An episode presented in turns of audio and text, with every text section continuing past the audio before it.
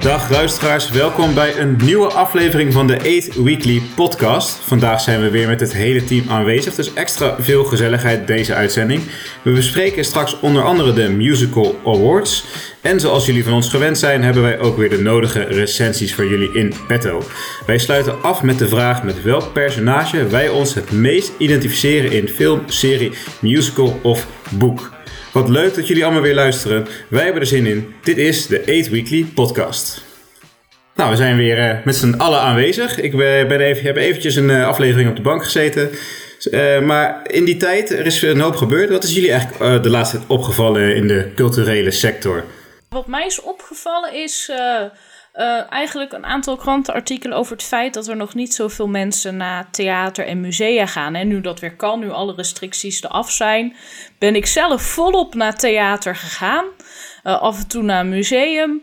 Uh, en was ik heel enthousiast. Maar het blijft een beetje achter de bezoekersaantallen. En daar maakt de culturele sector zich wel zorgen om, want dat is natuurlijk inkomstenbron. En uh, dat vind ik heel erg zonde. En ik hoop eigenlijk vandaag weer mensen te enthousiasmeren om vooral naar theater, musea of film uh, te gaan. Is er dan uh, nog iets in het bijzonder waar dan weinig aantal mensen te, te, te spotten is? Nou, ze zeggen vooral theater en musea. Dus eh, culturele uitingen met een wat oudere doelgroep. Daar gaan wel mensen naartoe, maar echt niet de bezoekersaantallen die er voorheen naartoe gingen. En ik zie dat wel in theater. De zalen zitten behoorlijk vol wel, maar niet waar het normaal uitverkocht zou zijn bij zulke goede voorstellingen. Is dat het gewoon niet. En uh, dat is wel heel erg zonde, want het zou jammer zijn dat de culturele sector of theaters bijvoorbeeld nog ten onder gaan aan eigenlijk hè, beleid van de afgelopen coronabeleid van de afgelopen jaren. Dat mensen nu gewoon bang zijn om te gaan. Ja, misschien moeten we ook weer onze opa's en oma's en, en ouders misschien ook een keer meenemen. Ga even bij de hand pakken. Kom, uh, pa, ma, ga mee naar een uh, museum. Dit kan allemaal veilig. Bijvoorbeeld, ja. Ik neem mijn opa ook wel eens mee naar de, naar de bioscoop. Maar ja, dat kan natuurlijk ook gewoon met theaterstukken. Ja, want het is mij niet zozeer opgevallen. Ik ben er één keer nu weer naar de bioscoop geweest. En het zat gewoon helemaal vol. Ik een van de laatste, laatste kaartjes uh, weten te bemachtigen voor, uh, voor Spider-Man. En zelfs de, de rij, ik weet, weet, niet of dat misschien meer zorgwekkend is, bij de popcornkraan, die was ontzettend lang. Daar hebben we een kwartier ingestaan ongeveer. nee, ik zeg echt heel veel mensen weer. Eh, en wel, wel wat jonger. Ik denk wel alles onder de 50. Dat zeker. Maar het, was wel, het zat wel vol. Dat stemt positief. En ik merk ook wel de mensen die eenmaal één keer gegaan zijn, hè, die, die gaan ook wel weer vaker. Ik moest zeggen, de eerste keer in theater dacht ik ook gewoon, hè, oh, er zit iemand direct naast me. Oh, en aan de andere kant ook even wennen dat je weer in zo'n mensenmassa bent. En daarna is het prima. Maar uh, ja, ik hoop gewoon dat mensen over die drempel gaan. Eén keer gaan en dan zien, oh ja, het is prima. En ik ga weer doen wat ik altijd deed. Ja, dan kun je weer bijna terug naar de coronamaatregelen als iemand zo vlak naast je zit, uh, denk ik soms. Ja. Ik zo, die ruimte, die ruimte was zo lekker, weet je. Even je twee armen gewoon lang op de leuningen, niet iemand die tegen je aanbeukt. Ja, ja oh.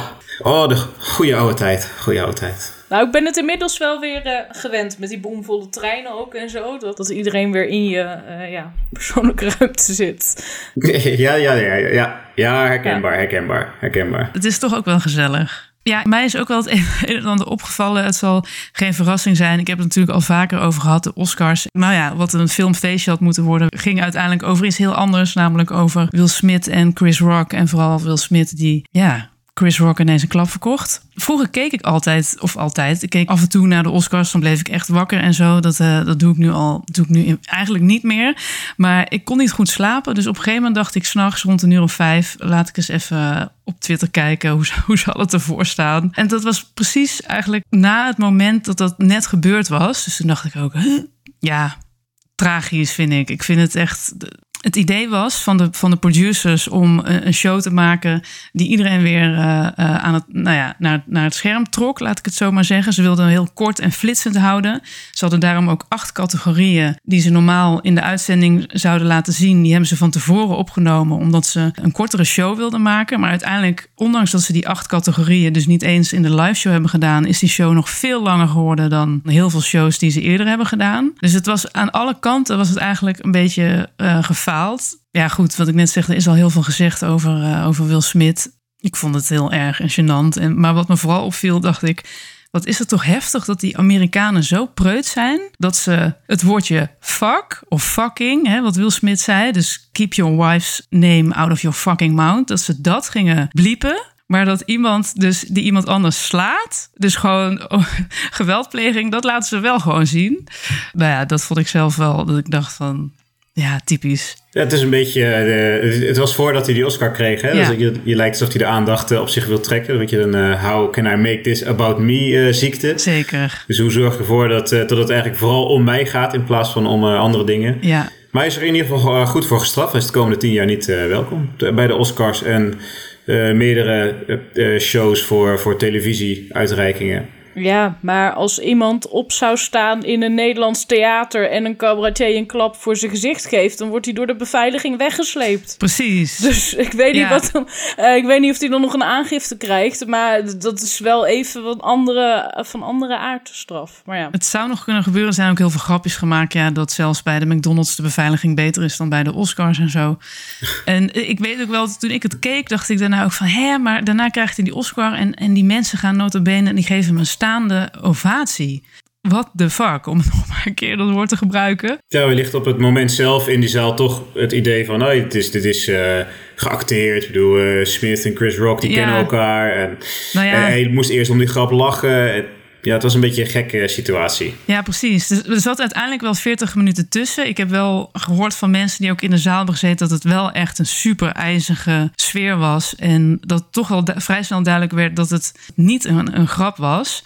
Maar ja, dat heb je misschien heb je zelf, ben je zelf ook wel eens ooit in zo'n situatie geweest. Hè? Dat je toeschouwer was van iets wat eigenlijk niet door de beugel kon. Of ineens wat, wat iets heel heftigs werd. Of een gevecht of een ruzie. Dan sta je erbij en dan, dan denk je misschien wel, hè, dit is niet oké. maar soms kan je ook verlamd raken natuurlijk in dat moment zelf. Nou denk ik wel dat de organisatie van de Oscars of de beveiliging had daar misschien iets anders kunnen doen. Maar de mensen die uiteindelijk een staande ovatie gingen geven, ja, die waren misschien ook nog een soort van in shock. Dus... Ik snap wel dat je als acteur zijnde, je zit daar op dat gala om te klappen als iedereen een prijs krijgt, dat je daar in je automatische piloot mee doorgaat kan ik me voorstellen. Dat, dat die mensen denken, ja, we gaan maar door. Maar niet dat zo'n organisatie dan niet degene die dat geweld pleegt, wegsleurt zoals het eigenlijk toch zou moeten. Precies, dat denk ik ook. Er zou op zo'n mega-event is toch beveiliging. Als er een niet bekend iemand dat had gedaan, was die meteen weggesleept, toch? Neem ik aan. Ja, dat, dat zeker. Maar daarom is juist het gevoel, stel voor er staan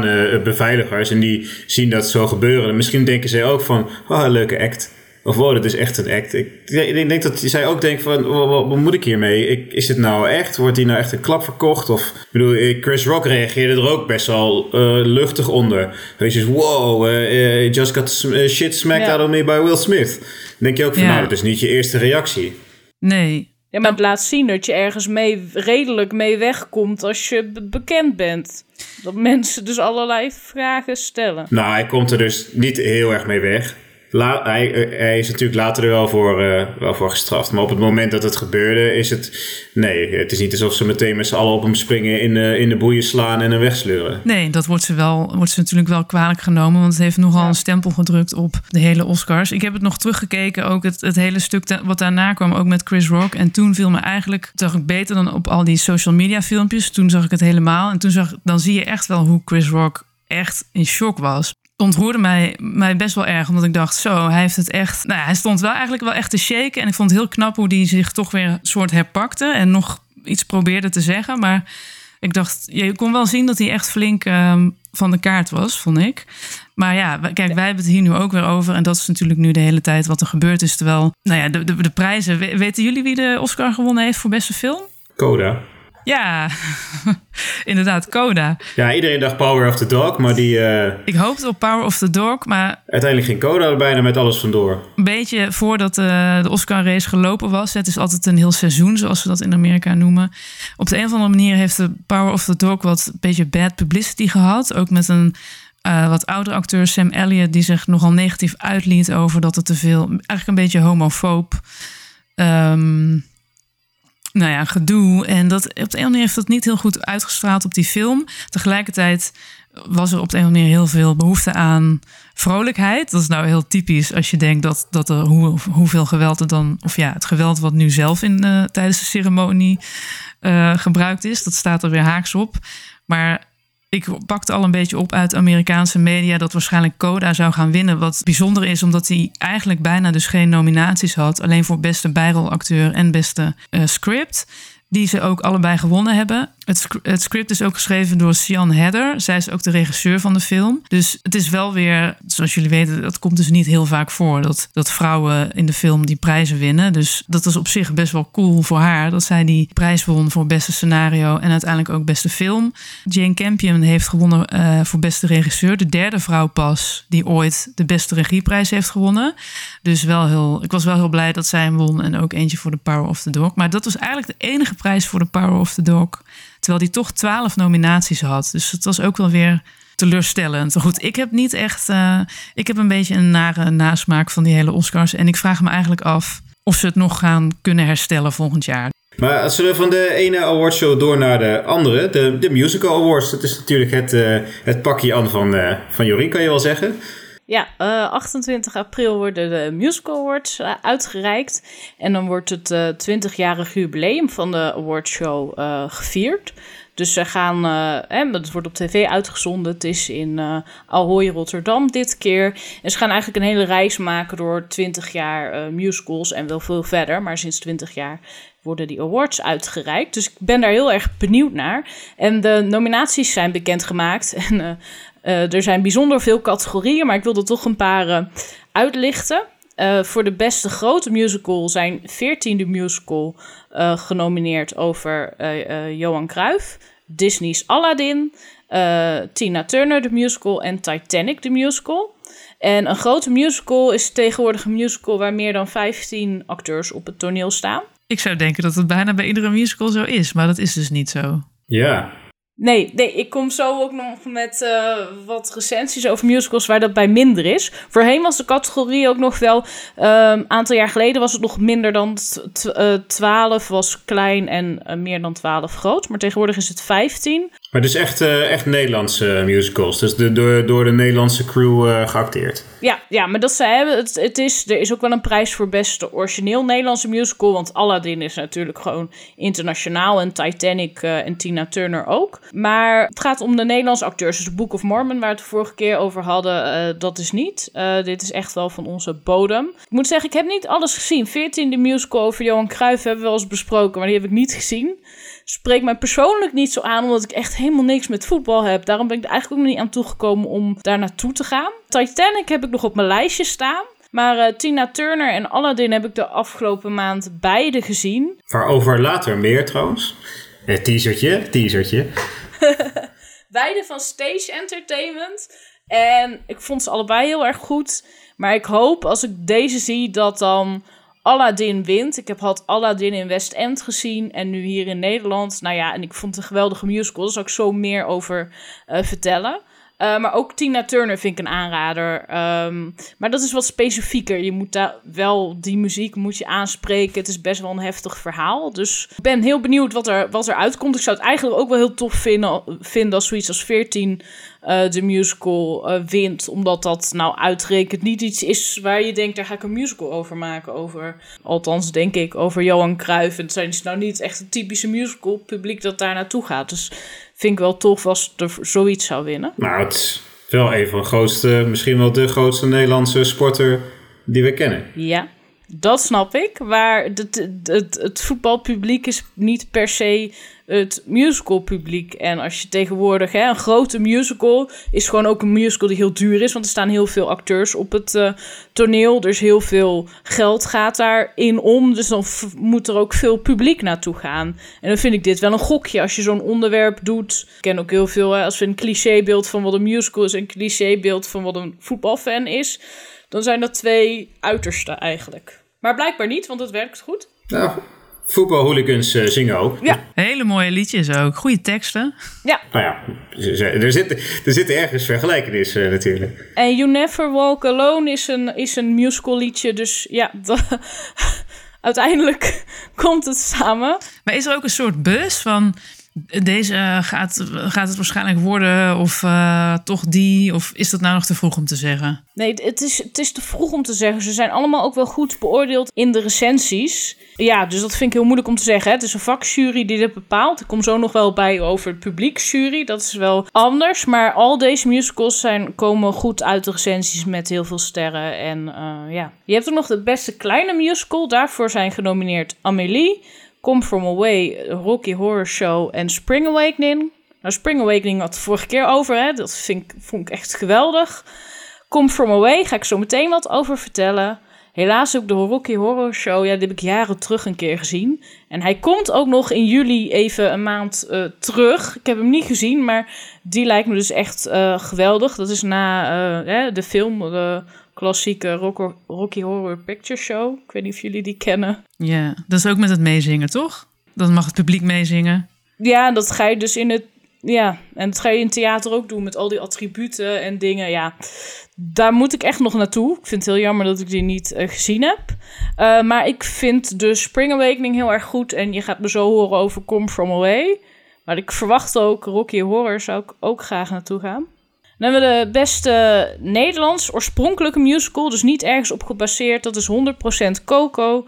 De musical 14, de musical Diana en Zonen en One, musical. Over One had ik een paar maanden terug wat gezegd. Dat was niet zo... Ja, kwartalig vond ik dat heel erg tegenvallen. Maar hier hoop ik wel op uh, Diana en Zonen. Want ik vond het toch wel bijzonder het hè, onderwerp over de koninklijke familie, wat dan in Nederland verteld wordt. En dat denk nou, dit zou internationaal wel een musical kunnen worden. Ja, ja daarnaast zijn er heel veel uh, uh, acteurs uh, genomineerd. Wat ik vooral opvallend vond, is dat er heel veel in de beste vrouwelijke hoofdrol in een kleine musical heel veel van Come From Away genomineerd zijn. Hè. Er worden vier genomineerd en drie uh, zijn van de musical Come From Away, waar eigenlijk niet één hoofdrol in zit. En ik moet er één noemen van alle acteurs. En dat is de beste mannelijke hoofdrol in een grote musical.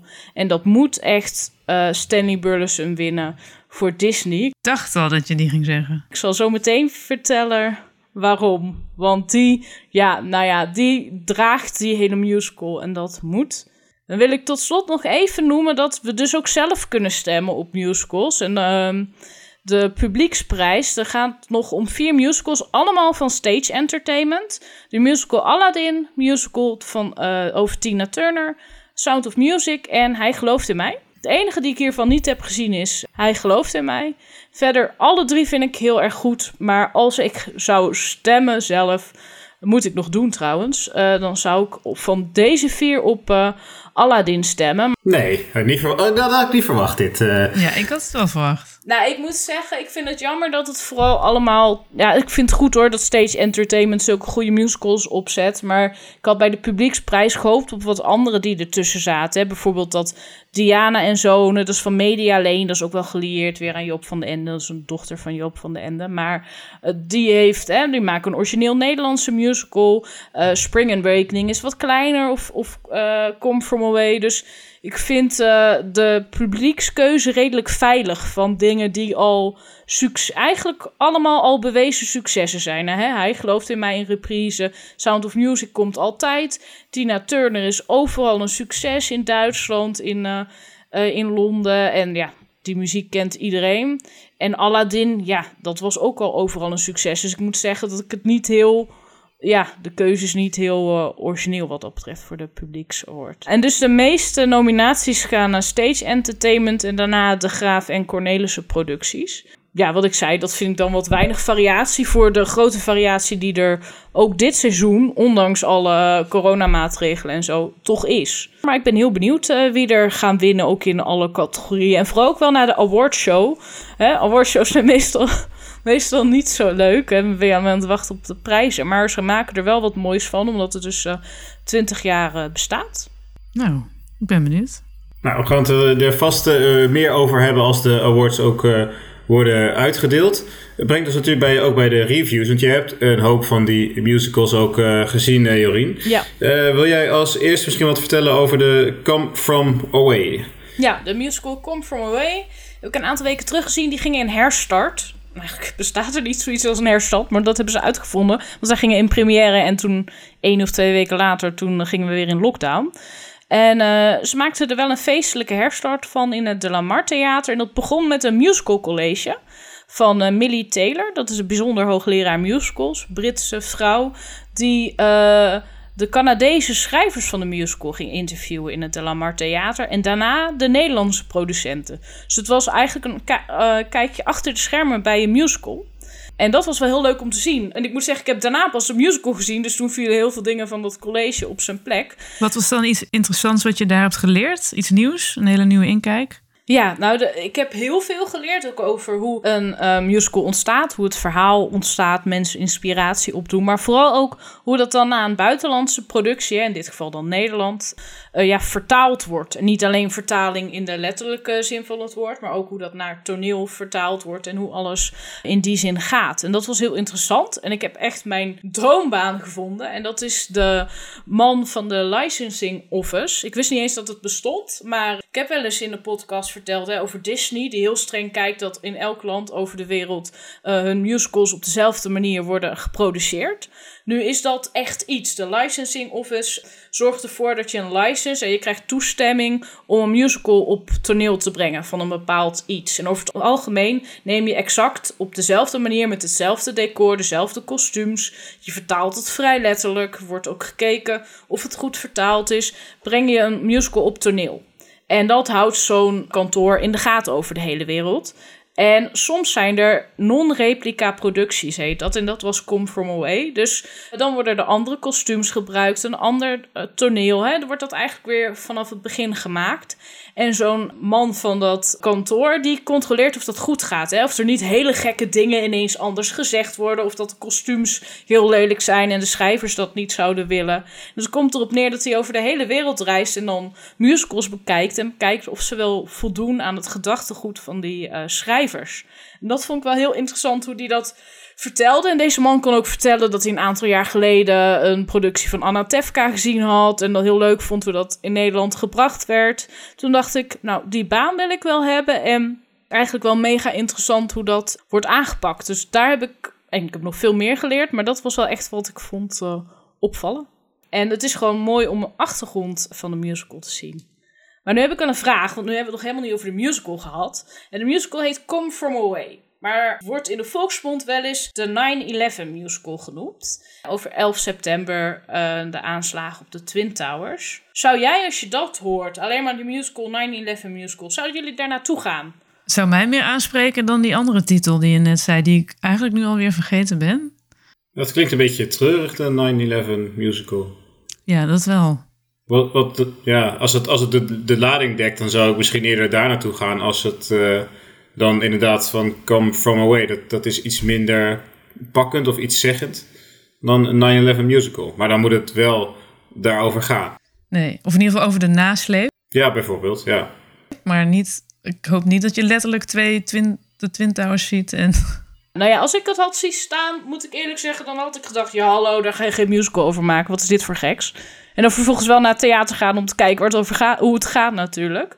Maar waarom niet? Want de vorige keer, je had het over Spring Awakening. Dat is toch een hele, ook een hele depressieve musical met allerlei nare verhalen. En dat vond je een hele mooie musical. Ja, maar misschien omdat dat uh, over honderden jaren teruggaat en dat het geschiedenis is. Maar ik, ik weet niet, hè, als het echt, als ik een 9-11 musical zie, dan denk ik aan de aanslag zelf en wat daar gebeurt. Dat kan je natuurlijk niet nu denk ik dat dat nog steeds wel lang geleden, maar het is ook nog wel vers in je geheugen dat je dat niet kan afbeelden. Maar Come From Away gaat inderdaad over de nasleep van de aanslagen. En ze worden er ook wel in verteld. Want wat ik niet zo had gerealiseerd was... het hele Amerikaanse luchtruim werd gesloten toen uh, de aanslag was. Hè, omdat ze niet wisten hoeveel vliegtuigen er nog in gebouwen zouden vliegen. Dus alle vliegtuigen die boven Amerika vlogen... die moesten ergens anders landen. Dus ook hè, de binnenlandse vluchten en dergelijke.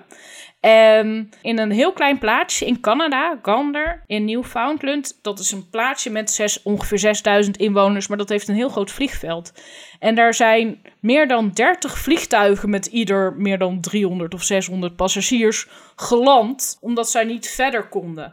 En het komt erop neer dat er ongeveer zo groot als de bevolking van het dorpje is, zoveel mensen staande in die vliegtuigen op die landingsbaan.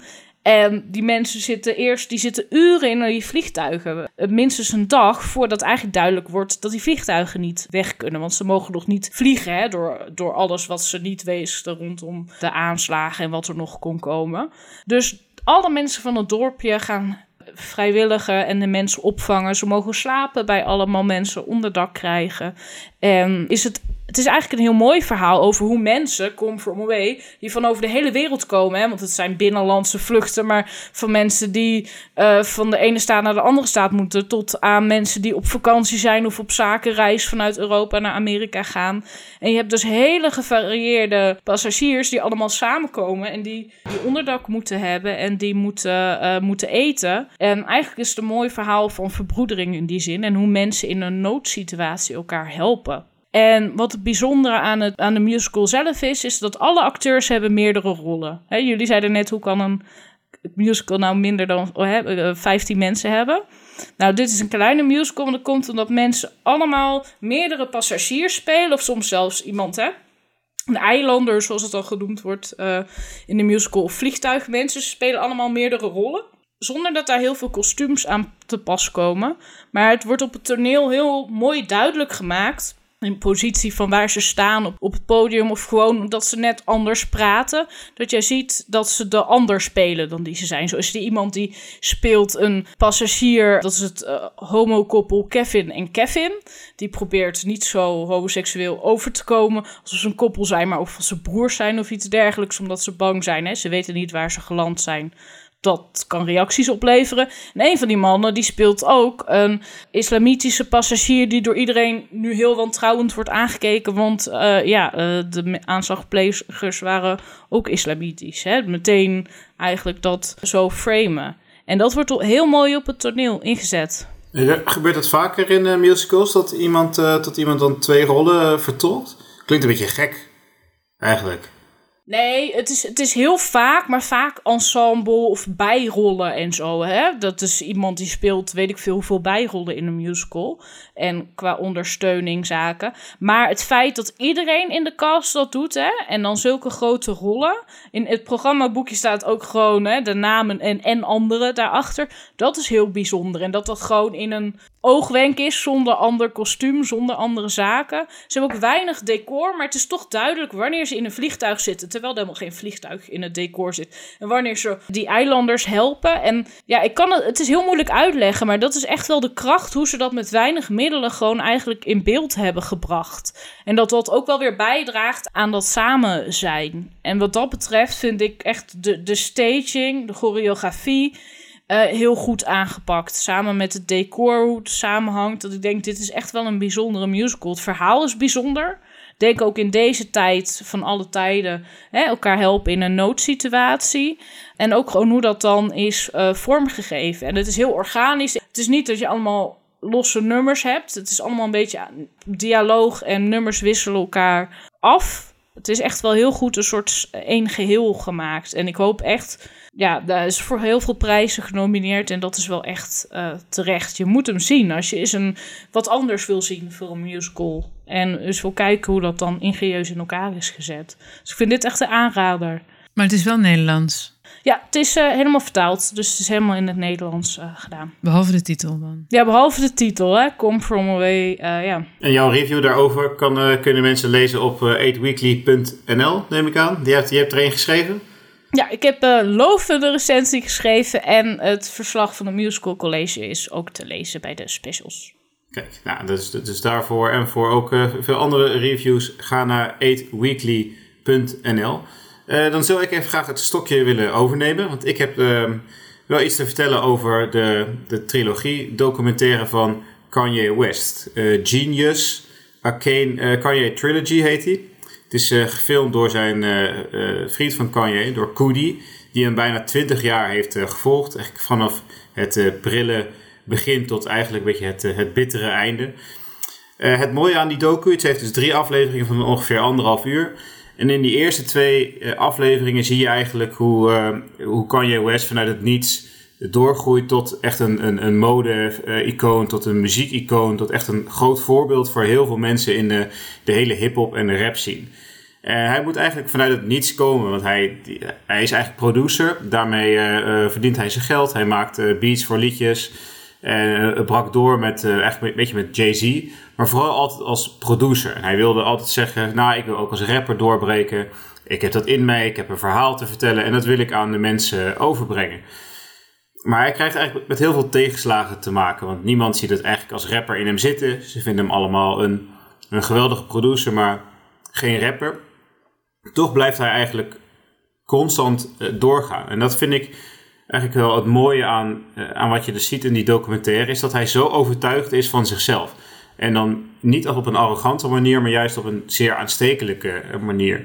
Uh, het is gewoon echt, echt zelfvertrouwen. Als in geloven in jezelf en dan is alles mogelijk. Uh, accepteer geen nee als je denkt dat je het recht hebt op een, op een ja.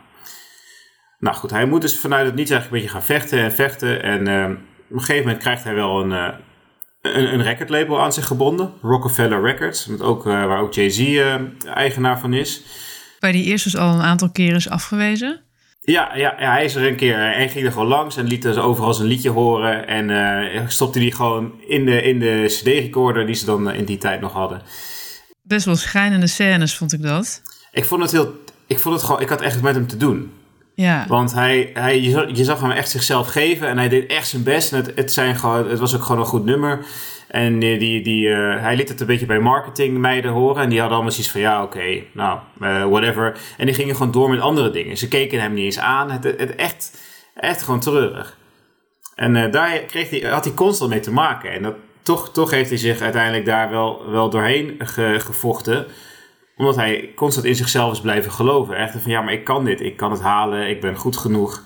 En dat vind ik, ik vond het heel erg mooi om te zien. Ik vond het wel een interessant uh, kijk je ook in, de, in die muziekindustrie. Want wat jij zegt van iedereen, niemand nam hem echt serieus als, als rapper. Maar ik had het idee dat zijn peers, of eigenlijk dus, dus wel uh, Mos Def en, uh, en Jay-Z, die zagen hem wel zitten als, als rapper. Dat, dat zeggen ze ook een paar keer hè, in die documentaire. Ja. Van jij wordt een grote ster en uh, Pharrell Williams zegt dat zelfs. Pharrell Williams ook helemaal onder de indruk. Maar ja, toch lijkt het alsof ze dan niet echt, niet echt voor hem in de bres willen springen of zo. Nou ja, maar zij kunnen daar verder ook niks mee. Ze hebben gewoon hun eigen carrières. Maar zo zie je hoe soms die instituten, zoals dus inderdaad die Rockefeller en dat andere label waar die, waar die nog naartoe gaat, die zijn dan zo gefocust op, op hele andere dingen. Alleen op succes eigenlijk. Dus die hebben alleen maar aandacht voor de Jay-Z's. En dan hebben ze eigenlijk niet, niet eens in de gaten wat voor goed ze in huis, wat voor talent er nog rondloopt. Dat vond ik wel heel boeiend. En pas op het moment dat hij zelf dacht van, nou, ik ga gewoon door en ik ga dan maar zelf. Want op een gegeven moment heeft hij wel, is hij getekend, maar dan willen ze zijn album niet uitbrengen of dat duurt heel lang en dan zeggen ze niet wanneer.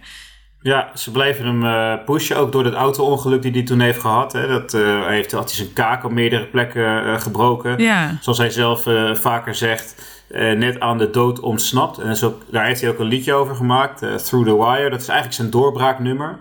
En dat heeft hij ook helemaal zelf, uh, is hij daar achteraan gegaan. Dus hij heeft er zijn eigen centen ingestopt. Precies. Omdat uh, Rockefeller niet wilde meewerken of hem geen budget gehad om, daar, om dat te gaan maken. Terwijl hij al een contract had. Moest zelf mensen opbellen die hij kende voor de studio in te gaan. Hij moest zijn eigen mensen optrommelen voor de, voor de clip te maken. Ja. En iedereen deed maar voor hem.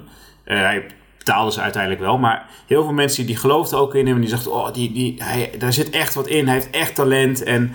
Hij, het is gewoon echt een goede gozer. En ze hebben hem geholpen en uiteindelijk heeft hij het wel uh, voor elkaar gekregen.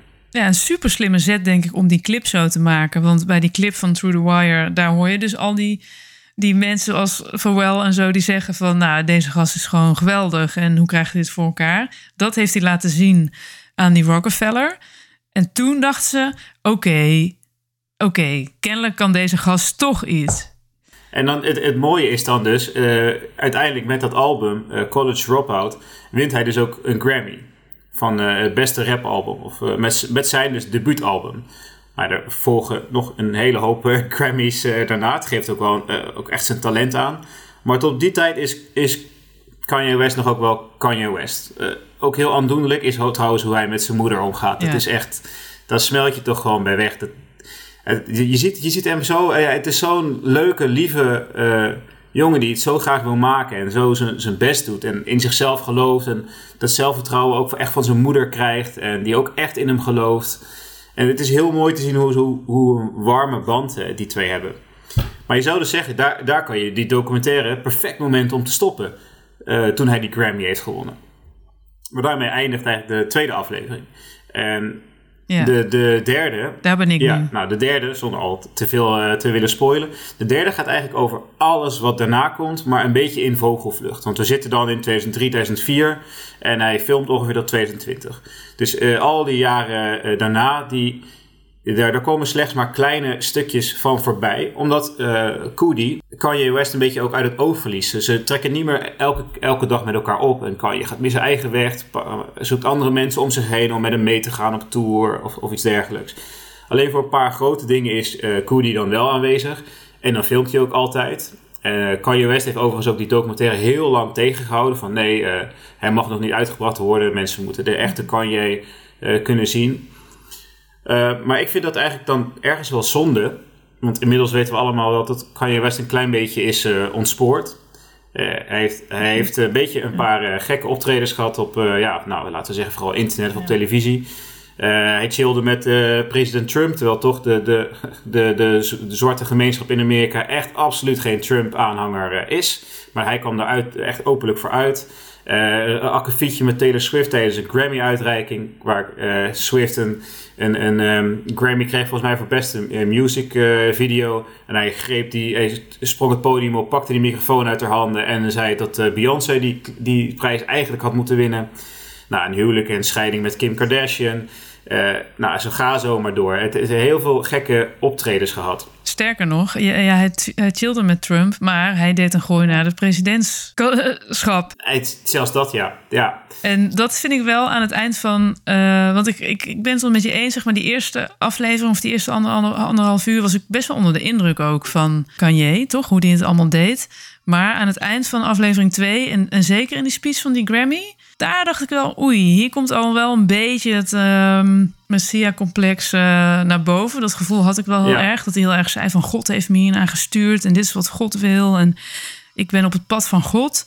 En toen dacht ik inderdaad van ja, en dus zo gaat hij ook op het pad van God door naar dat hij denkt, want ik geloof helemaal dat hij superveel talent heeft als een rapper en een producer en dat dat helemaal zijn ding is. Hij heeft niet voor niets in zijn hele carrière 24 Grammys gewonnen.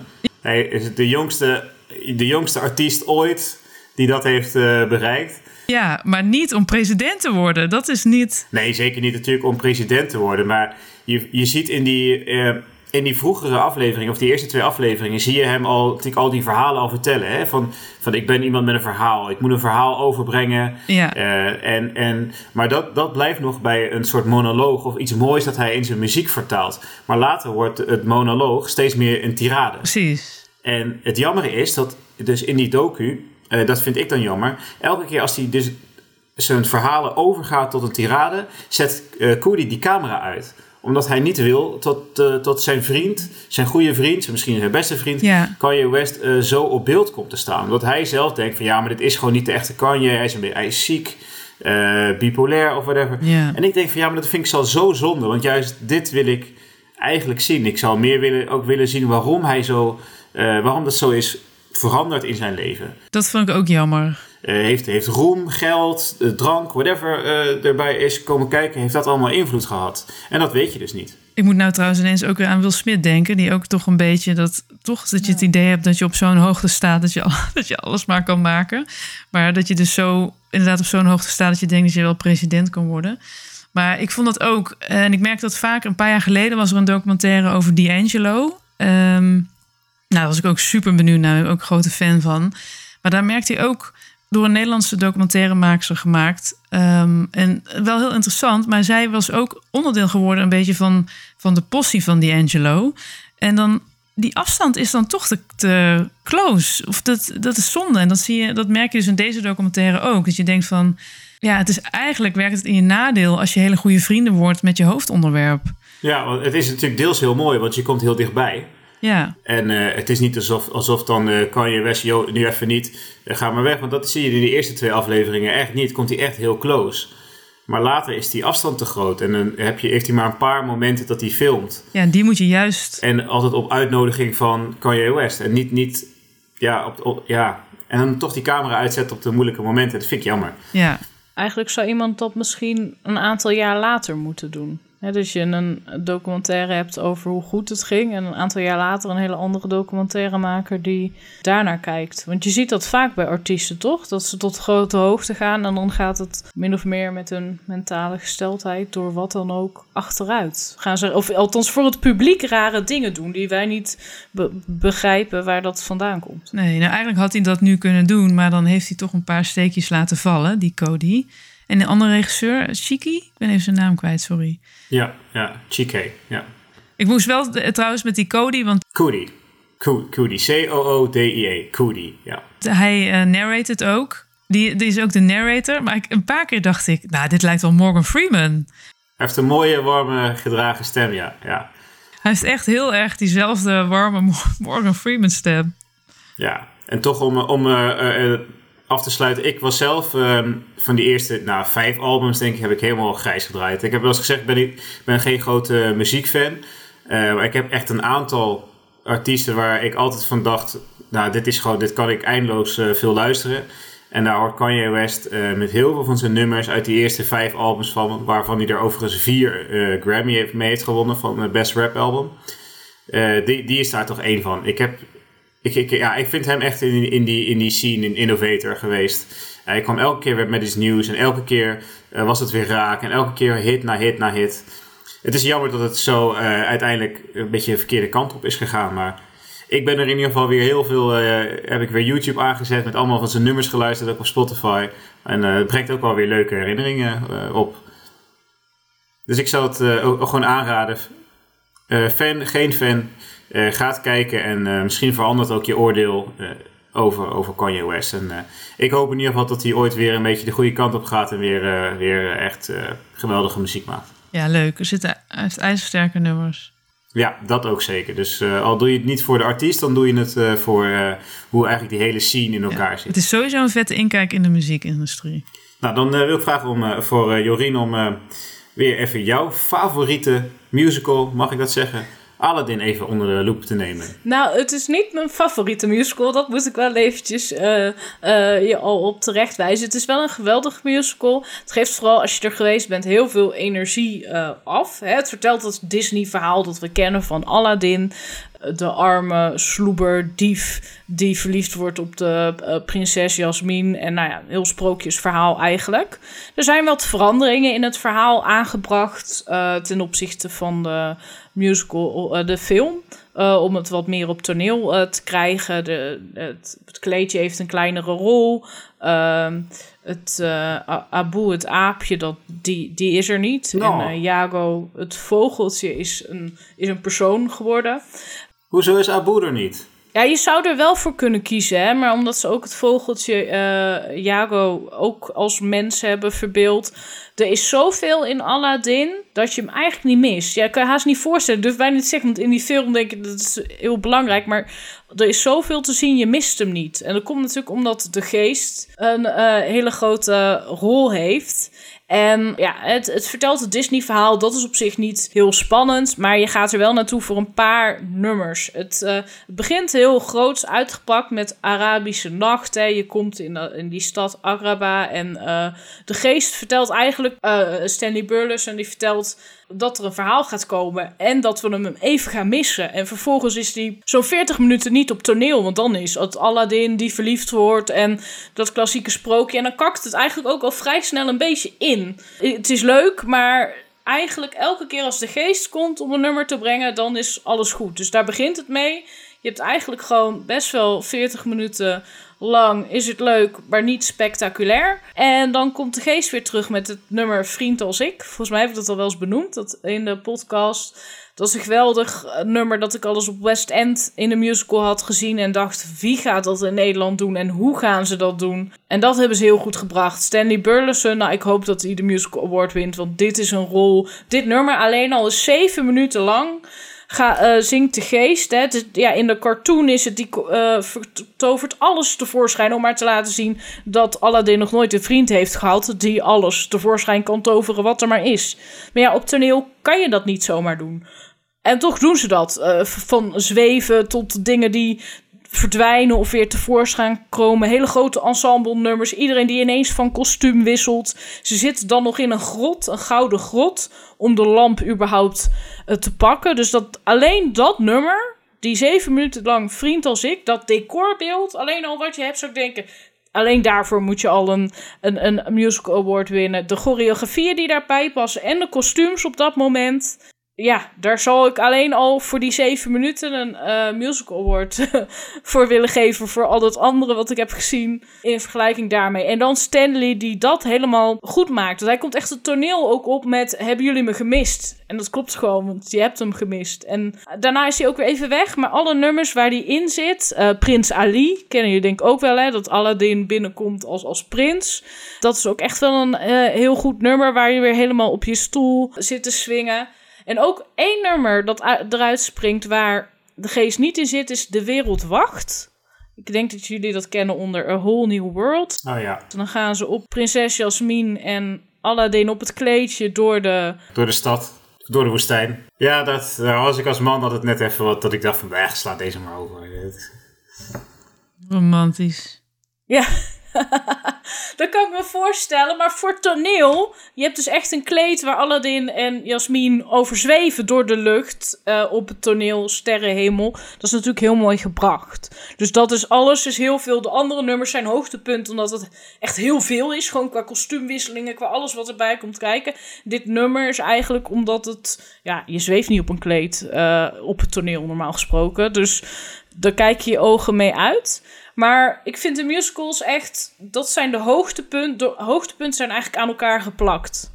Ja, ik vind, er zijn heel veel hoogtepunten in een musical. En daar, daartussen denk ik, ja, hij had nog misschien wel korter gekund. Of, nou ja, elke Disney musical heeft meestal een heel goed nummer voor de slechterik. In dit geval Jafar, hè. Uh, ik vind in The Lion King Scar geweldig. Uh, eigenlijk vind ik de nummers van de slechterik altijd het beste. Maar Jafar, daar had ik nooit zo bij stilgestaan. Die heeft helemaal geen nummer. Dus, dus ik vind de slechterik ook niet uitblinken in zijn slechtheid hmm. of zo. En daar hou ik wel van, dat dat ook even benadrukt wordt. Terwijl die wel veel op toneel is, maar ook wel met een komische noot. Met die uh, Jago. Uh, en de vrienden van Aladdin zijn wel heel grappig. Maar ik vind gewoon, je wil hem eigenlijk alleen al zien om die zeven minuten lang vriend als ik. En Stanley Burleson als geest is geweldig. Hm. Is het beste verhaal dat er is? Nee, maar we kennen, we kennen Aladdin. Je gaat naar een Disney musical. Je kan het ook helemaal niet vergelijken met The Lion King... waar continu qua decor en qua alles wat je ziet het uh, geweldig is. Maar dit, ja, als je van theater houdt... wil je alleen dit nummer al zien. Want er gebeuren dingen op het toneel die eigenlijk niet kunnen. Het is echt een soort Hans Klok show of zo... bij wijze van uh, zaken verdwijnen. Dus als je een beetje van, e-, met energie terug wil komen niet te veel wil nadenken. Ik hou van musicals als Spring Awakening waar je nog over nadenkt. Nee, dit is gewoon, je wil van energie, je eh, spat, energie spat van de show af en die krijg je ook. Dus wat dat betreft een aanrader. En ik hoop echt dat Stanley eigenlijk uh, de rol, uh, ja, de mannelijke hoofdrolprijs uh, wint. Nou, misschien moeten wij toch eens gaan, Vic. Ik, eh, ja, het, het, het, wordt, het klinkt steeds beter eigenlijk. Hè? Ik ga even bij die de, de whole, wat is het, die, die, de, de whole new world dan even uh, plaspauze nemen, maar dan uh, kom ik voor de, voor, voor de, de sing-along van, uh, van Geest, kom ik wel weer terug. Ja. Maar over live muziek gesproken, jij hebt ook iets live gezien, San, heb ik ja. begrepen. Ja, ik was naar Sting geweest in de Afwas Live. En dat was heel erg leuk. Ik heb hem een paar jaar geleden gezien in Berlijn. Maar toen had hij net zijn arm gebroken. En toen kon hij dus geen basgitaar spelen. Nou ja, en dat is, vind ik dan wel weer juist het leuke van Sting. Je wil, natuurlijk, je wil hem natuurlijk zien in volle naad met zijn basgitaar. En dat was nu. Dus uh, ik was best wel um, gelukkig daarmee. Het stelde echt totaal niet teleur. In, in tegenstelling, het was op alle fronten eigenlijk super goed en super vet. En hij, hij zingt natuurlijk ook heel veel police-nummers. En die man is, zeven, die is, hij is 70, hè?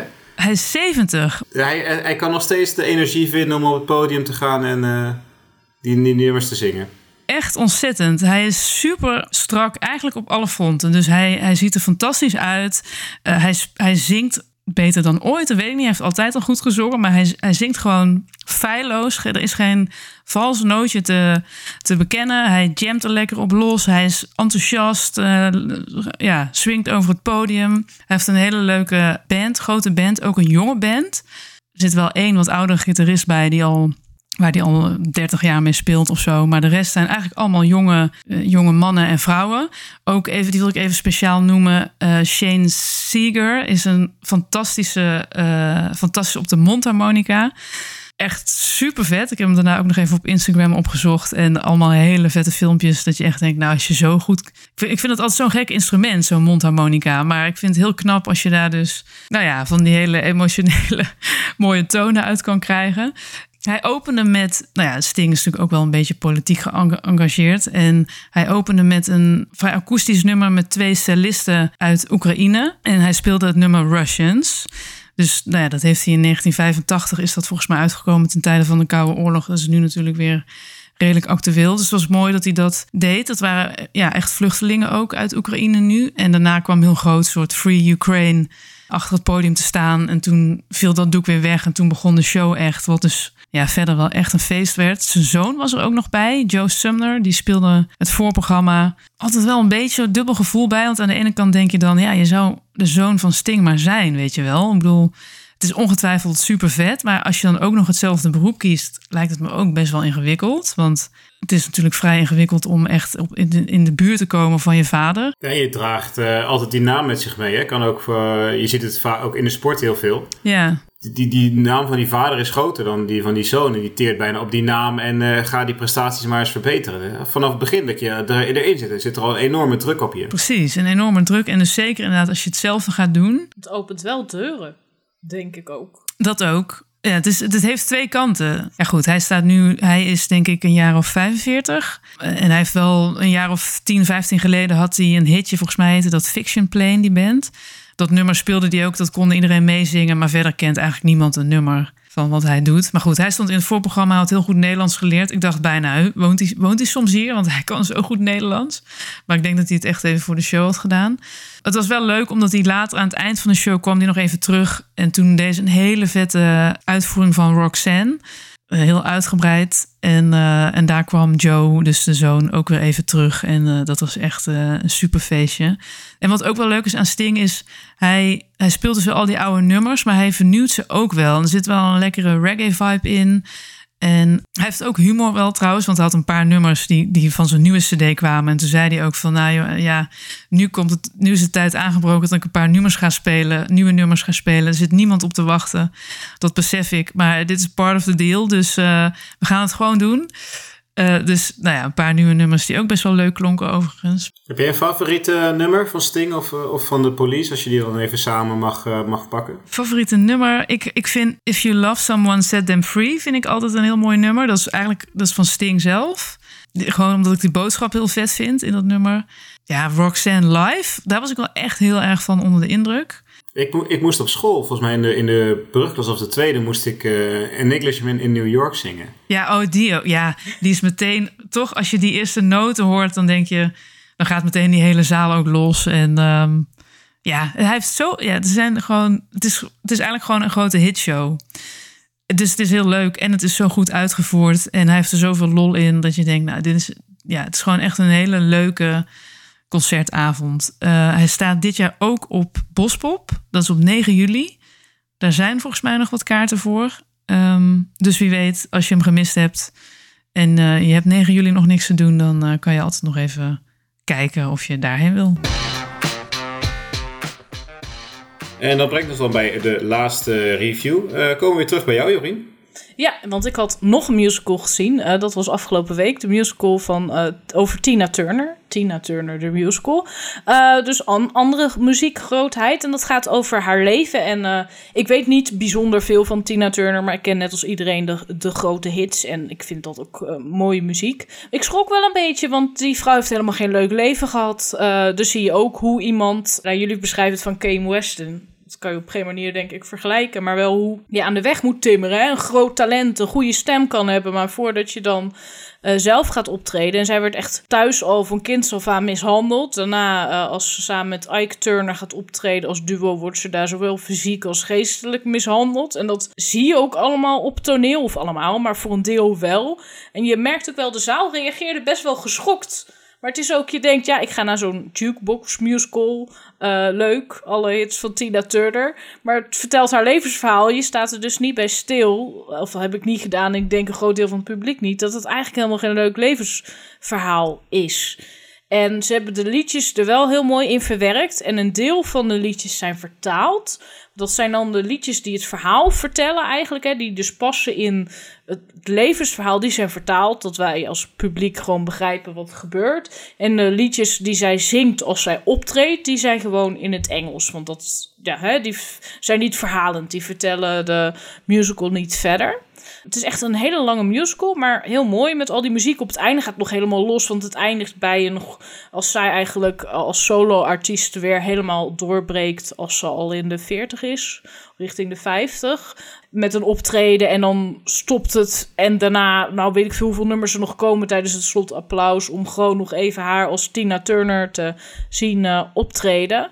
Vokaal geweldig. We hadden de understudy, Noulaila Karim gevierde musicalactrice. En die, nou, die zingt dat zo allemaal uit de strot. Dat is echt geweldig. Dat klinkt ook echt heel goed. Nou ja, het verhaal is indrukwekkend. Soms dacht ik, ja, dat is natuurlijk lastig, want het is iemands levensverhaal waar dus van alles gebeurt. Ik kan me voorstellen dat je er niet zomaar in wil knippen. Maar ik denk, nou, hier en daar had het wel wat sneller gekund, eigenlijk. Maar het, het is indrukwekkend en het is vooral mooi. Ik ga voor zoiets vooral naar de. Uh, uh, ja, voor de muziek. In het Beatrix Theater in Utrecht staan vaak zulke musicals. Voorheen was het Mamma Mia of The Bodyguard of On Your Feet. Allemaal van muziek, bekende muziek van uh, artiesten.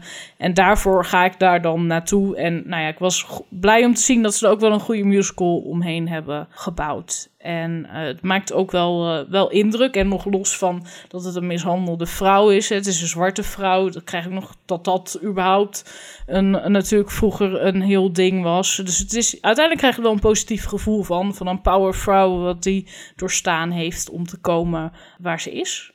Dus ik vind het echt een aanrader. Zeker als je van die muziek houdt. Maar ik denk dat toch... Nou, niemand vindt die muziek lelijk of wat dan ook. Als je een beetje de popmuziek uh, hebt geluisterd. Als je dus nog gewoon een mooie musical wil zien. Indrukwekkend verhaal. Mooie muziek. Dan is het wel een aanrader.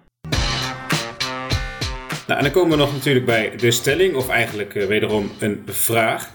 Met welk personage uit een boek, film, musical of serie identificeer jij jezelf het meest? Sanne bij jou beginnen. Oh, ja, ik vond dit echt wel een uh, ingewikkelde stelling hoor, moet ik zeggen. Want weet je wat het is? Ik denk natuurlijk in eerste instantie snel aan, aan film. En het is nog steeds zo dat er in films eigenlijk heel weinig echt vette vrouwelijke rolmodellen zijn. Ik bedoel, voor, voor mannen, ik kan heel veel uh, gave mannenrollen opnoemen. Dat ik denk, ja, dat is vet. Ja. Dat heb ik ook altijd als je naar een verkleedfeestje gaat uh, en als een filmpersonage moet, dan, dan denk ik zo aan twintig verschillende uh, mannelijke filmkarakters. Voor vrouwen is het altijd wat lastiger. Ik weet niet wat dat is. Op de een of andere manier, als je echt een, een vrouw hebt die iets wil bewerkstelligen of zo, dan is het heel vaak zo dat ze het. Ik denk bijvoorbeeld aan Kill Bill, want ik dacht dat ga ik als eerste zeggen. The Bride en Kill Bill. Maar weet je natuurlijk niet, want dat is natuurlijk hartstikke gewelddadig. Dus of er moet iets met heel veel geweld in zitten. Hè? Dus vrouwen moeten crimineel zijn. Uh, maar heel vaak moeten ze het, bekopen ze het met verlies of de dood. Denk aan Thelma en Louise. Of nu heb je uh, Promising Young Woman had je. Uh, vorig jaar. Dus er zijn wel steeds films die, nou ja, die echt gaan over vrouwen en ook soms over hoe, hoe uh, moeilijk dat kan zijn. Maar dat ja, vrouwen leggen het dan altijd af of zo. Dus het is niet zo dat je denkt: Goh, het is nou een rol waarin ik me heel erg kan inleven of denk van dat ben ik. Maar ook niet dat je zegt van uh, bijvoorbeeld een, een type Wonder Woman van Gal Gadot. Die zegt nou gewoon een, vrouw die iedereen echt gewoon met de grond gelijk maakt. Ja, maar dat vind ik dus, dat is dan weer een uh, echt zo'n superheld. En, en een beetje, en toch wat nepper ook. Ik bedoel, ik zou mezelf niet in no way vergelijken met een superheld. Ik bedoel. Nou, maar je kan uh, toch bijvoorbeeld strijden voor of, of staan voor uh, eenzelfde soort principes. Of misschien een beetje dezelfde achtergrond voelen. Ja, maar dat sta, als je dan echt hebt over van dat representeert mij, dan vind ik dat iets te extreem. Dus ik zat na te denken, vroeger had ik dat meer bijvoorbeeld uh, Ten Things I Hate About You. Dat was echt... Mm. Mijn, dat was een, mijn favoriete high school comedy. Of eigenlijk hield ik helemaal niet van high school comedies. Maar Ten Things I Hate About You... Dat is gewoon vind ik sowieso een van de beste films uit 1999. Ik bedoel, uh, dat was het jaar dat Fight Club, The Matrix, Ice White Shut en zo, uh, Memento uitkwamen. Dus die staan allemaal veel hoger. Maar Ten Things I Hate About You, die film is gewoon hilarisch. En die gaat over Catherine Strafford. En ik wilde me vroeger altijd wel een beetje, dacht ik, ja, zij is cool. Want zij was altijd een beetje een, een buitenbeentje. In die zin dat ze volgde niet de laatste mode. Ze deed haar eigen ding. Ze luisterde veel naar rockmuziek en uh, was wat alternatiever. Uh, speelde gitaar. En het ging niet om de, om de mooiheid, maar ja, omdat ze gewoon een, een, een eigen plan had en haar eigen weg volgde. Dus dat was wel, als ik het daarover heb, is dat wel iets wat ik ja, van vroeger uit als ik daarnaar keek, dan dacht ik altijd wel, ja, zij is echt cool. Ik zou wel een beetje zoals, zoals zij willen zijn. Ik denk dat ik het nu, want we hadden het er ook al even over van, moet het, gaat het alleen over film of het mag ook over muziek gaan? Ja, waarin jij, jij jezelf dan het meeste terug eh, kan vinden. Misschien, eh, eh, ja, ik noem maar wat, een, een, een vrouw in een clip of een, een, een geschreven lied voor, een, voor iemand zou dat ook kunnen zijn natuurlijk. Ja, nou, ik had uh, een nummer wat mij altijd wel heel erg raakt. En dan kom ik weer bij de Red Hot Chili Peppers uit. Die hebben nou, meer nummers die me raakt. Want ik dacht, Roadtripping is ook een van mijn favoriete nummers. Een van de, mijn favoriete dingen om te doen ook. Als, als je mij op een roadtrip stuurt, dan ben ik helemaal gelukkig. Intens gelukkig. Maar ze hebben ook het nummer Dark Necessities. Dat kwam uit in 2016. Dat gaat eigenlijk een beetje om het omhelzen en accepteren van de soms ook ja, donkere kanten. Of... Um, uh, en dat juist vanuit die donkere kanten ook weer mooie dingen kunnen komen. En ik weet niet, die tekst heeft me altijd heel erg geraakt. En ja, daar kan ik me ook wel, kan ik me ook wel in vinden. Dus hij zingt dan ergens: Dark necessities are part of my design. En, um, en dat is ook oké, weet je wel. Dat, soms hoort dat er ook bij. Dan zijn er even. Ik, ik kan ook echt wel momenten hebben dat ik uh, dingen wat somberder zie. Of. Um, nou ja, heel diep over allerlei dingen gaan nadenken. Maar toch denk ik dat het ook wel iets is wat. Ja, ik kan dat ook wel ergens omarmen dat dat bij mij hoort. En dat daar ook wel weer. Ik zie ook wel weer dat, daar ook, dat ik daar ook goede dingen of juist creativiteit uit naar boven haal. Dus dat vind ik er eigenlijk wel mooi aan. En ook, er is één zin van You don't know my mind in dat nummer. Dat vind ik ook wel mooi, want ja je, ja, je weet soms gewoon niet hoe iemand in elkaar zit of wat er in iemand omgaat en wat voor bagage die allemaal mee, bij zich heeft. Dus ja, ik vind dat wel, dat spreekt me wel aan. Dus ja, die twee dingen, die kan ik komen nu zo een beetje in me op. ik, ik zat dus wel een beetje in de hoek van, uh, nog vooral van uh, serie. Dus ik kan wel begrijpen dat je zegt van een vrouw in een, uh, in een film is misschien wat moeilijker om jezelf daarmee te identificeren. Dus ik zat, ik zat ook dat eigenlijk een beetje bij mannen te denken. Oh, heb je genoeg actiehelden? Maar ja, dat, dat ben ik zelf echt zeker niet. Maar het eerste wat eigenlijk in me opkwam, uh, is ook van mijn favoriete comedy-serie, is van How I Met Your Mother. Mhm. En dan heb ik daar heel erg een beetje met, met, met Ted Mosby, echt voel ik een beetje zo'n band of zo. Het is, het is, eigenlijk een hopeloze romanticus, op zoek naar de, naar de liefde van zijn leven, daar is hij al heel lang naar op zoek. Nou, hij heeft het honderdduizend keer opgegeven. Maar elke keer nadat hij valt, staat hij weer op en gaat hij toch weer. Ja, begint hij toch stiekem weer een klein beetje te geloven. En dan ontmoet hij weer iemand, maar dan is het weer een heartbreak. En nou, hij heeft leuke ervaringen, minder leuke ervaringen met, uh, met vrouwen.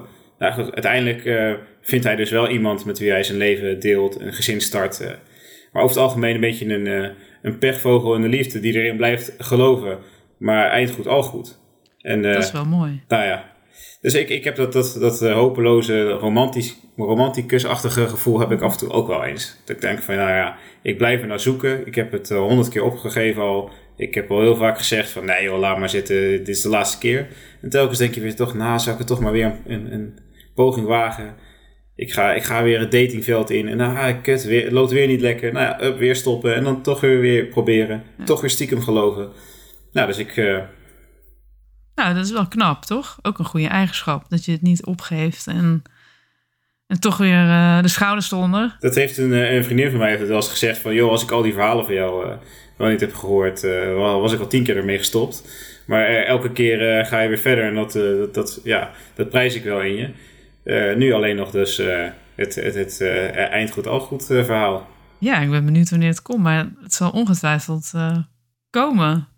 En jij dan, Jorien? Had jij, Nou ja, ik moest even denken. ook om de reden die Sanne zegt hoor. Ik denk dat echt nog heel wat emancipatie uh, voor vrouwen, representatie van vrouwen, maar ook minderheden in films, uh, media, wat dan ook, moet komen. Want ik herken me echt niet eigenlijk bijna nooit in wat ik op een film, serie, musical of wat dan ook zie. Maar ik dacht, ik laat het eens houden bij mijn favoriete genre, de musical. Nou, daar voel ik me vrijwel nooit vertegenwoordigd. Maar ik, iets wat in de buurt komt, is de hoofdrolspeler van de musical Fun Home. Die musical zou dit seizoen eigenlijk nog een keer draaien, omdat hij in de zomer van 2019 draaide.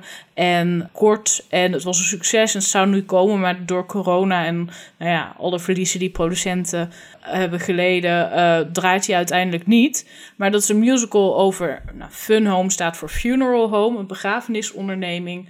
Uh, en het is gedeeltelijk autobiografisch van een striptekenaar, Alison Bechdel. En zij is uh, lesbisch en zij komt uit de kast. En nou ja, uh, het draait daar niet alleen om, maar ze, een, een lesbische hoofdpersoon in überhaupt ergens in zie je bijna nooit in een musical. Nou, als het al, uh, musical staat wel bekend over dat het heel open-minded is.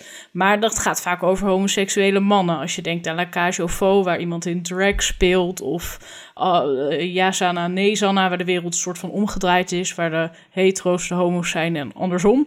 Maar hier gaat het over een lesbische hoofdpersoon. En het grappige is dat zij ook... Dat is Alison Bechtel, een striptekenaar van haar dat heeft ze, haar leven heeft een soort verhaal van geschreven. Daar hebben ze dan weer een musical van gemaakt. Maar zij is de bedenker van de Bechdel-test, zo heet dat. En dat is eigenlijk om te kijken, ik weet niet of je daar wel eens van gehoord hebt. Ik ken het, ja. Het Bechdel-test is om te kijken hoe uh, seksistisch een, een ja, medium, een film of een verhaal, hè, iets van fictie is.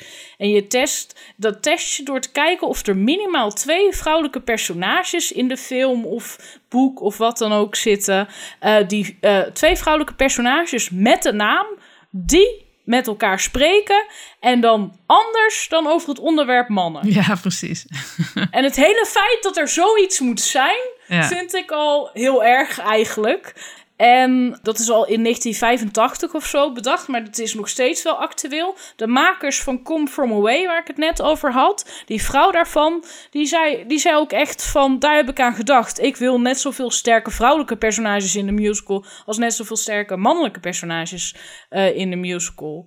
En ik vond dat wel interessant. Dat ik denk, nou, dat personage kon ik me enigszins mee identificeren. En, en ik denk dat er nog ja, heel wat dat uh, op dat gebied nog wel heel veel representatie mist. In de Nederlandse film vond ik het wat afgelopen seizoen was de serie Anne Plus. Dat is een kleine serie was. Dat is uiteindelijk een film die aan Netflix verkocht was. Dat gaat ook over... Uh, ja, lesbische hoofdpersonage dat gewoon eigenlijk een gewoon liefdesverhaal heeft. Maar je ziet dat gewoon niet zo vaak. Dus het valt op als er ineens iets is wat enigszins dicht bij jou staat. Ook al is het misschien verder helemaal niet hetzelfde dan vind ik dat wel erg opvallen. En toen dacht ik, dan doet zoiets als representatie, dat doet wel wat. Hè? En dan, uh, dan hebben we nog heel veel minderheden die heel weinig representatie hebben. Mm uh, behalve als je de cis-heteroseksuele witte man bent, dan heb je genoeg personages waar je mee zou moeten kunnen identificeren. Ja. Ja, keuze zat was er uh, voor mij. ja. ja. Nee, mee eens, mee ja. eens. Ja, het is wel grappig om over na te denken, inderdaad. Ja, ik zou, ik zou nog te denken dat, dat je zelfs niet eens puur hoeft te denken in uh, man-vrouw, maar gewoon in iemands ja, eigenschap, iemands karakter. Dat je denkt van ja, dit, dit, uh, zo ben ik ook. Of ik zie mijzelf ook als een persoon die zo is of zo denkt of zo doet. Hoeft niet per se dan een vrouw te zijn natuurlijk. Of een man. Of in mijn geval uh, ik, kan het ook zijn dat het met een vrouw kan zijn. Ja, ja, nee, dat, dat, dat is zeker ook zo. Ja. Nee, tuurlijk. Maar de vraag was om representatie. En mensen zeggen wel eens, hè, representatie, dat is heel erg belangrijk voor bepaalde groepen. En ik snap wel, soms als je dan ineens iets herkent... of je denkt, hè, dat, dat is mijn... mijn uh, ja, dat, dat slaat op mij. Dat je soms soort van schrikt of zo. Of dan denkt, oh, dat moet ik dan op zijn minst zien. Of daar moet ik iets Ja, ja, ik denk wel dat het echt belangrijk is dat er gewoon voor verschillende groepen rolmodellen zijn. En, uh, en dat daar gewoon in uh, film, series, musical, alles, dat daar gewoon aandacht voor is. Dus dat je gewoon ook als vrouw of queer of net wat, dat je gewoon daar aansluiting bij vindt en dat je niet hoeft, ja, niet iets anders hoeft te nemen. Nou ja, weet je, het, het valt pas op. Althans, in mijn geval denk ik dat als je het hebt. is misschien een beetje een raar voorbeeld. Een aantal jaar geleden was er een NS-reclame. En dat gewoon over reizen met de trein. Maar daarin was een meisje dat een ander meisje, volgens mij op het terras of zo, tegenkomt. En daar soort van. Of nee, ze komen elkaar de hele tijd tegen en zijn soort aan het flirten. En uiteindelijk komt ze, uh, gaat ze ergens aan, bij een restaurant eten. En dan is zij de, de, uh, de ober. De serveerster. Ja, ja, ja. ja. Ja, klopt. Ja, serveerster. En de eerste keer dat ik die... Ik kijk niet zoveel reclame, dat doe ik altijd wat anders. Maar de eerste keer dat ik die reclame zo half zag in mijn ooghoek... Toen dacht ik, huh? Nee, oké, ik ben echt te gay hiervoor. Dit heb ik hierin gezien, weet je wel? Gewoon omdat ik zoiets, het zo half zag. En ik denk, ja, hallo. En toen ging ik hem echt nog opzoeken. Toen dacht ik, oh, verrekt. Ik heb het wel gewoon, dit was, dit was de reclame. Maar je merkt dat pas op. Toen dacht ik van jeetje, waarom doe ik hier zo overdreven over? Maar ja, het is niet de standaard. Het is, het is niet wat je altijd ziet. En dan valt het je op. En dan snap ik wel dat heel veel mensen uh, het altijd over representatie hebben en hoe dat belangrijk dat is. Uh, ja, dat merk je dan pas soms als je het hebt. En dat je daar een soort van schrikt dat je, ja. Als je ineens die herkenning hebt dat je denkt, ja, juist omdat het dus eigenlijk er nooit is, dat zegt wel genoeg dat je ervan schrikt. Dus ja. Nou, dan komen we langzaam toch een beetje aan het einde van, de, van deze podcast. Uh, ik kijk eigenlijk alweer uit naar de, de volgende. Ik vond het zelf trouwens een hele leuke opname. En uh, ik ben nu aan het kijken naar uh, Ozark, de laatste deel. Echt met heel veel plezier ook weer. Dus ik wacht nog op het laatste deel van het vierde seizoen. En ook bezig met Inventing Anna. Dat is ook wel een, een bijzondere serie, moet ik zeggen. Dus daar wil ik het graag ook bij de volgende podcast over gaan hebben. Ja, ik kijk uh, uit naar de Musical Awards. Daar ga ik graag nog wat over zeggen, de volgende podcast. En ik wil de luisteraar nog even attenderen op de playlist van de maand april. Die in het teken staat van liedjes van eigen bodem. Dus niet per se Nederlands, maar wel van allemaal Nederlandse artiesten. Omdat het natuurlijk deze maand Koningsdag is. We hebben ook uh, in begin mei Bevrijdingsdag. En ik denk dat het uh, Nederlandse lied of de artiesten van Nederlandse bodem dan wel even centraal mogen staan. Dus als je al een beetje de sfeer voor Koningsdag wil komen, dan moet je vooral even naar de site en onze Spotify playlist luisteren. Okay, en de site 8weekly.nl, niet te vergeten natuurlijk. Ik wilde alleen zeggen, ik heb uh, tot nu toe weinig op de planning. Dus ik denk dat ik me toch eens echt goed ga verdiepen in dat blauwe mannetje. Ga lekker veel in de sprinter zitten de komende weken. En het album van de Red Hot Chili Peppers natuurlijk. Zeker, ja. Die ga ik ook even uitgebreid beluisteren. Ja, er, komt dus, een, uh, gewoon voor ons allemaal weer een hoop aan. Genoeg te bespreken voor de volgende podcast. En dan hopen we jullie ook allemaal weer terug te zien. Tot de volgende keer.